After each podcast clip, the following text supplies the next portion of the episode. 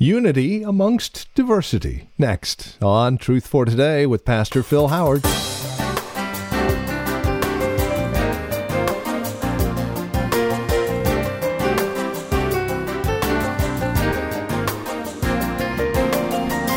Mutual toleration. Now, that's the title of the message, but it goes far beyond that. Hi there. Welcome to Truth for Today with Pastor Phil Howard from Valley Bible Church here in Hercules. Today, we're back in Romans chapter 14, looking at verses 1 through 12. Now, the title is called Mutual Toleration, but it goes beyond that. There's a deeper ethos of love, of agape coexistence, if you will. Let's talk about it all today, shall we? Here's our teacher and pastor, Phil Howard, with today's broadcast of Truth for Today. We never told the men how to dress. I mean, they looked like they fell off a garbage truck anyway. But, you know, it was always for the women. We knew how they ought to dress. And when I first started this church, I used to say, I grew up not believing in mixed bathing. And they all said, well, we did too. We didn't take a bath with our brother. I meant swimming. You never swim with females if you're the male. And I had back problems when we were living in Livermore, and I'd go to the Lawrence Radiation Lab to swim for my back. But I'm the dean of this Bible college. I thought, ooh, this is against the rules. You know, I got in the pool. It was great. When you're nearsighted, I saw no one. I mean, I'm waving at the lifeguard. He's over here. How could I lust? I couldn't see anything. Just like that. But man, if they turn me in, I could be in trouble.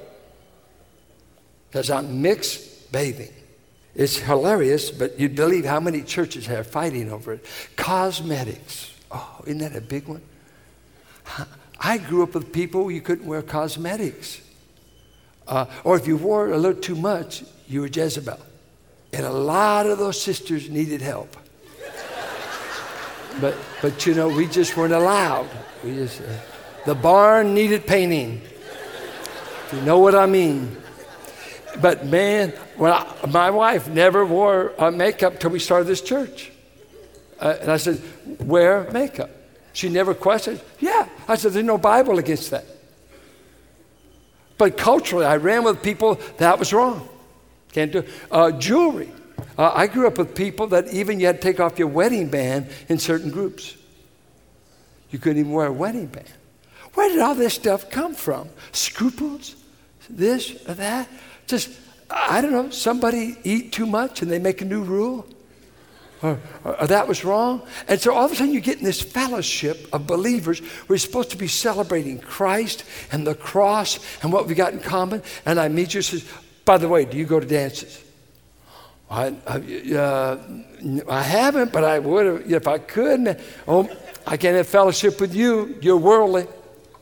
I went to Western Baptist College when it was in now Cerritos. Started my junior year there, and I said I was just forced to hang out with Baptists because I wanted to go to school locally. I didn't want to move into a dorm. My mom could outcook anything in the school. I said I want Mom Howard to be my cook. She's my dorm mother. I don't need some room advisor. Mama, you iron. Mama, Rich learned to iron at San Jose State. I kept Mama on the payroll. Mama, keep ironing. So I go to Western Baptist, but they don't even have the Holy Ghost. They don't have it. And I go in the bookstore, and there's Mrs. Hills. And when I see her, she has no makeup on. I said, what's wrong with you? You're a Baptist. You're supposed to be worldly. I wasn't prejudiced, was I? I'm just telling you, the weaker brother. He said, well, I choose not to wear it. Does that bother you? I said, well, no, I thought all you Baptists painted up all the time, go to movies all the time, and boogie on Saturday night. And I'm in a regular Baptist. You don't know anything about regular Baptists are as strict as you want to get. And so he said, no, I feel fine without it. I hope it doesn't bother you. I said, well, boy, I didn't know there was any Baptists. It doesn't make any difference. But I didn't know. Because I grew up with people, man, this was wrong, that's wrong, this. And as I grew in knowledge, I said, that's not wrong. They're just weak. They don't have knowledge. They don't know, but for them, they can't do it. because they don't know. Learn your Bible and you can do more things.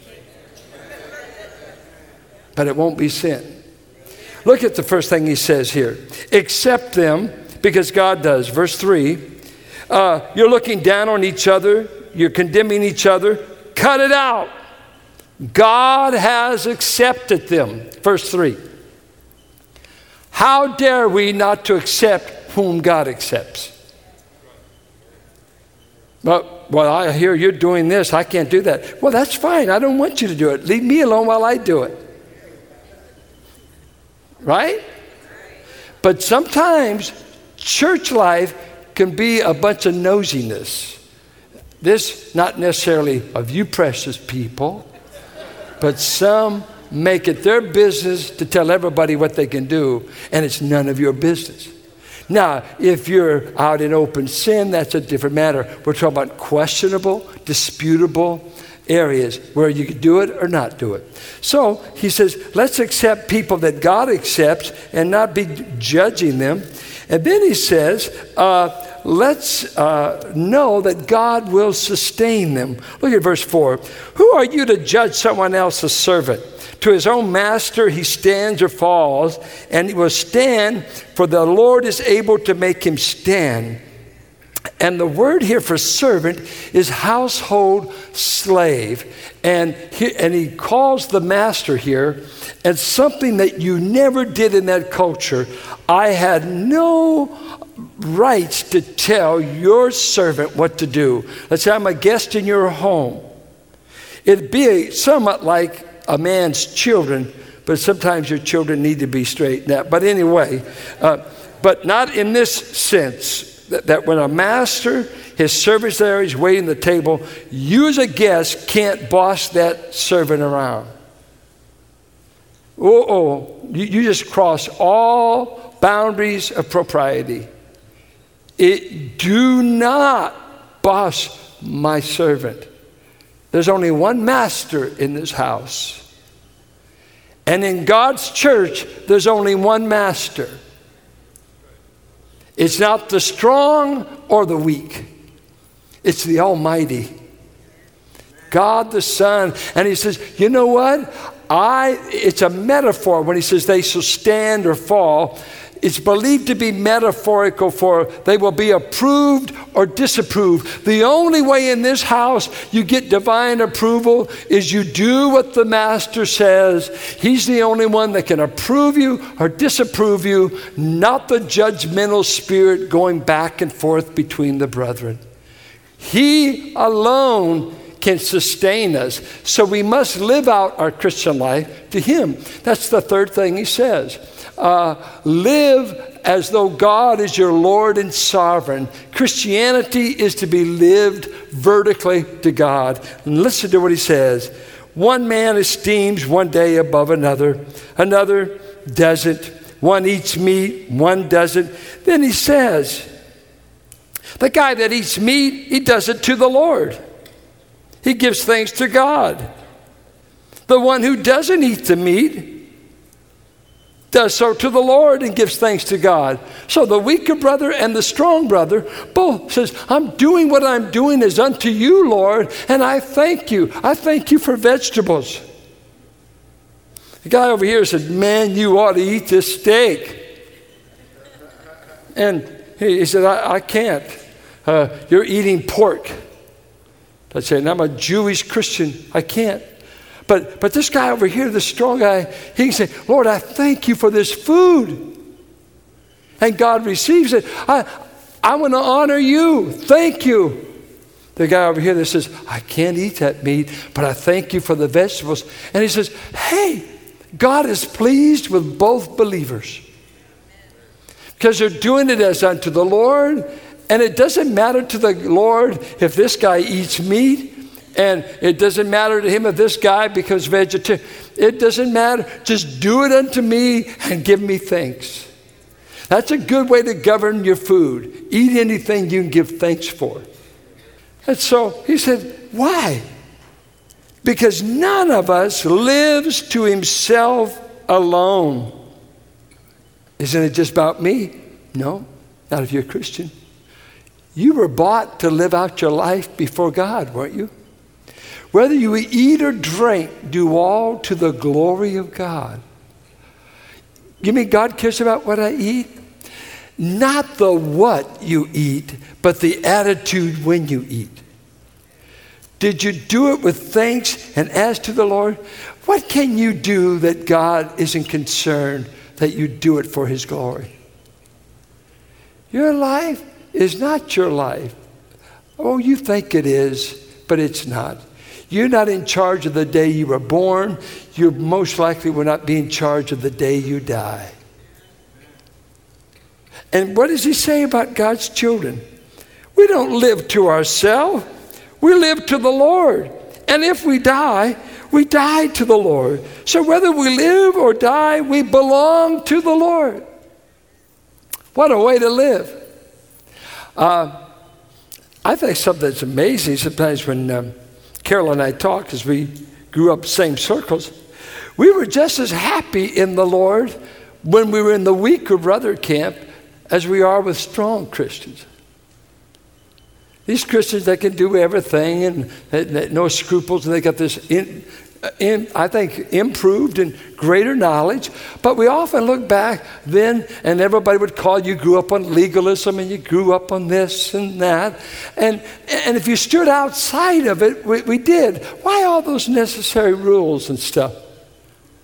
But you know, this is quirky.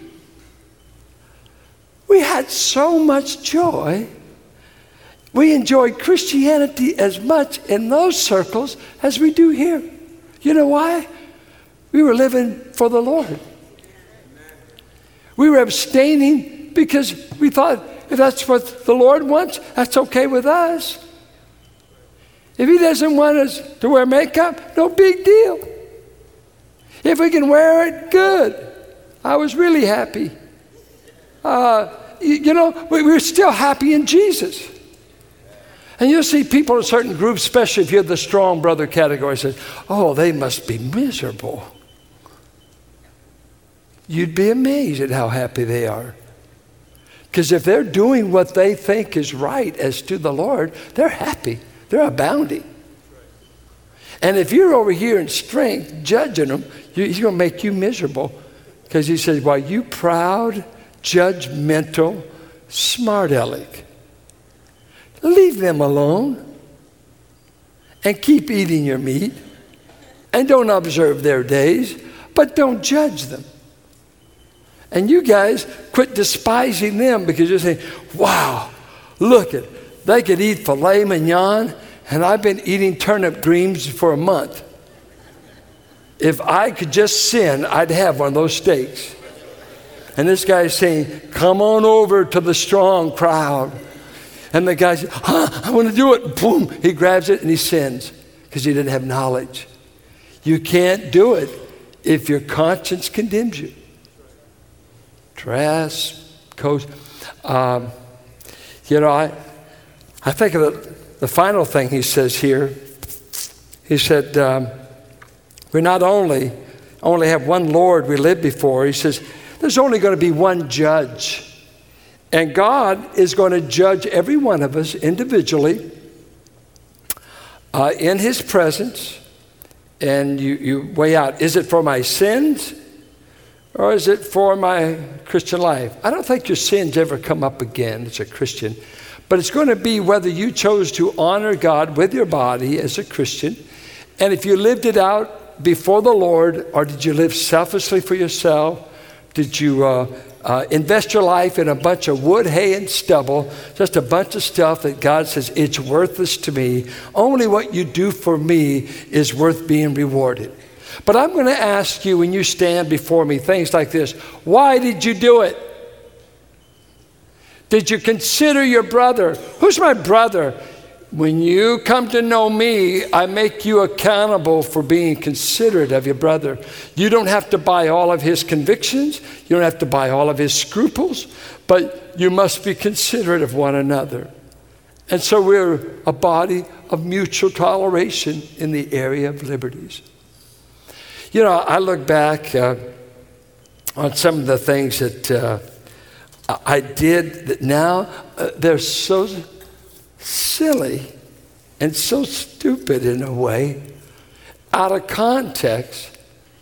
I always think of this. It was a big deal. When I went to Helms, every ninth grade year, they would the top 10 athletes in the school would play against the faculty in front of the student body, and I made this basketball team. I know it's hard for some of you to believe, but I made the team. And I'll deal with you later. I used to be a high jumper. I was doing the roll before it was popular. And I won. And so I made the team. Man, that was a great honor. It's like getting gold trunks at Helms. Made this team. A lot of guys I grew up in grammar school with, we've been playing ball a long time. So when we got junior high, we still had the move together. And we're going to play the faculty and everything. Well, I just became a Christian in the 8th grade. I fell back. I got right with God by the time I'm in the 9th grade. I make the team and everything. We're getting ready to do this. And get this.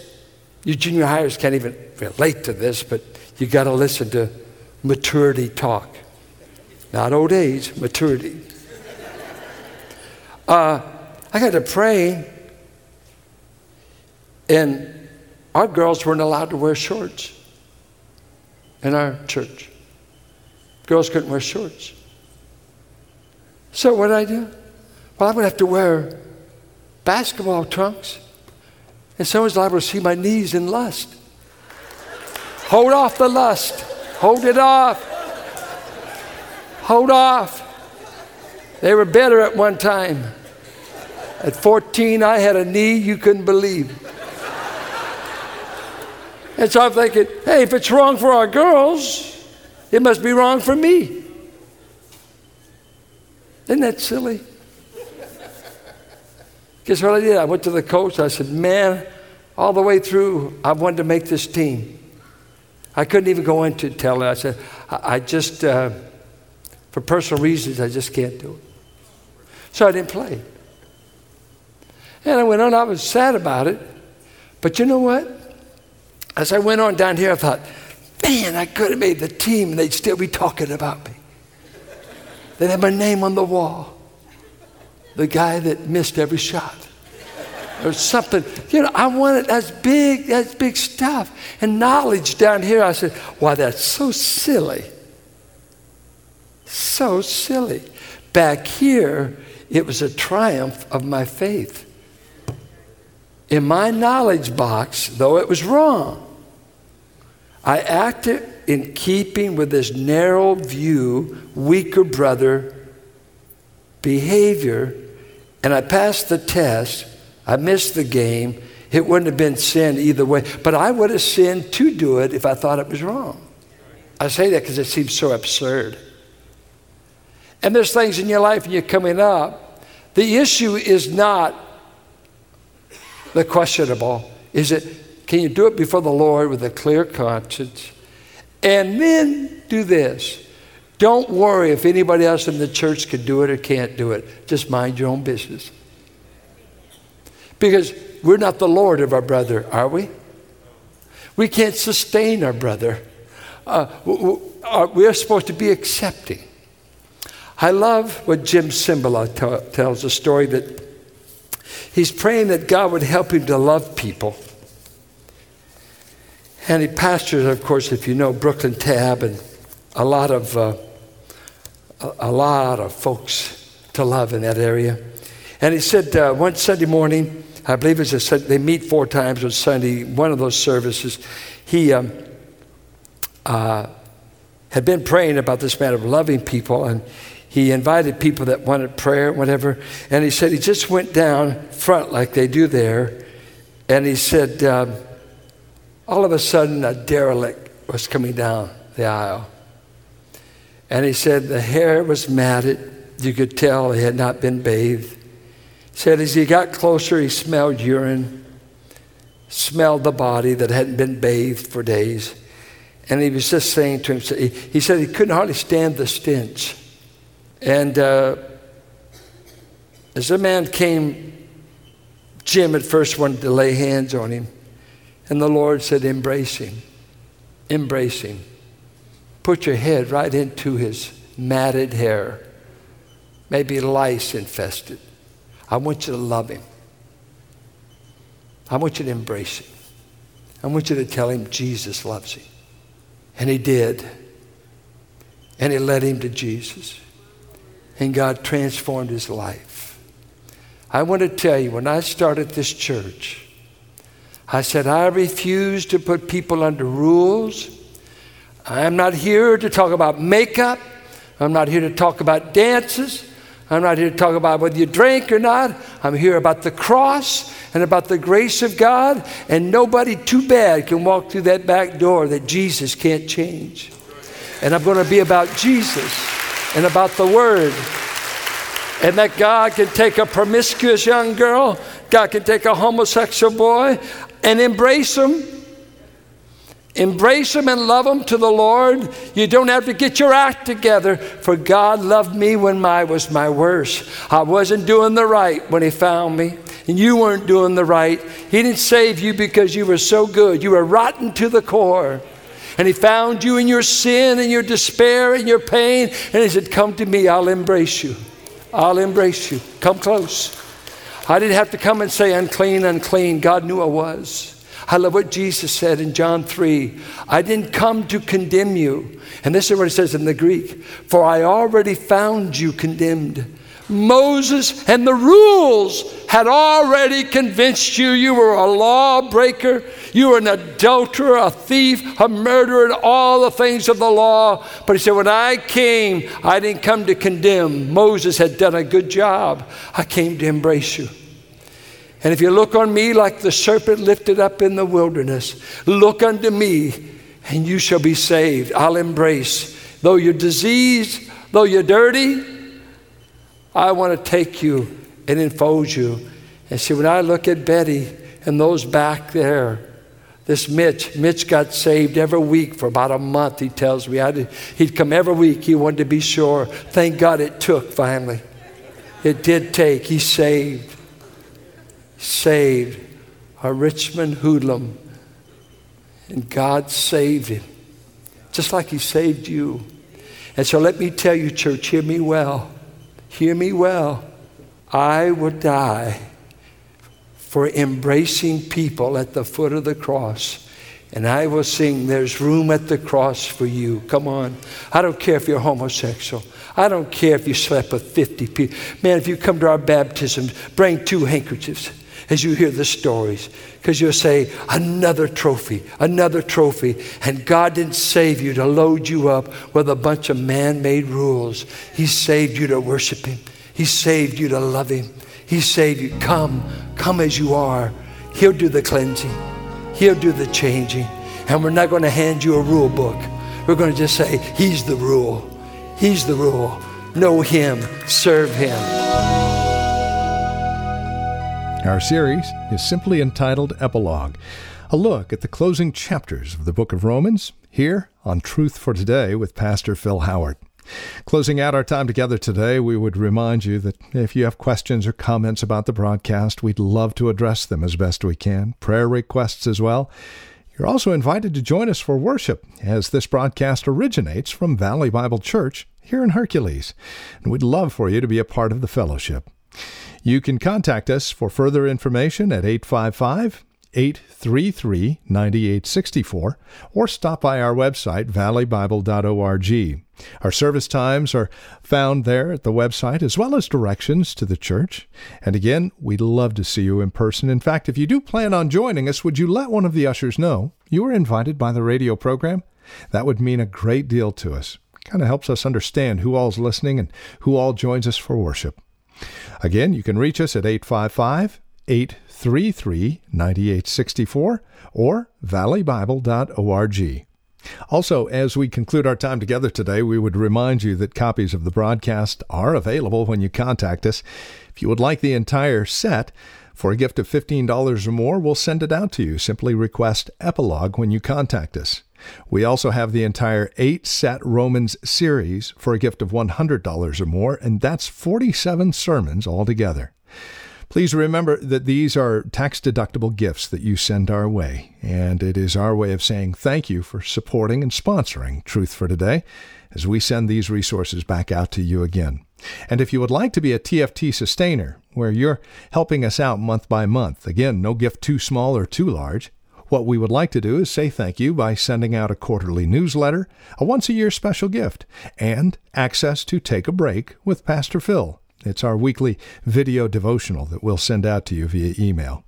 Again, contact us for further information about becoming a TFT sustainer, 855-833-9864, or visit our website, valleybible.org. If you're writing to us, the address is 1511 M. Sycamore Avenue, Suite 278. We're found here in Hercules. The zip code is 94547. Thank you so much for joining us today, and until next time, God bless.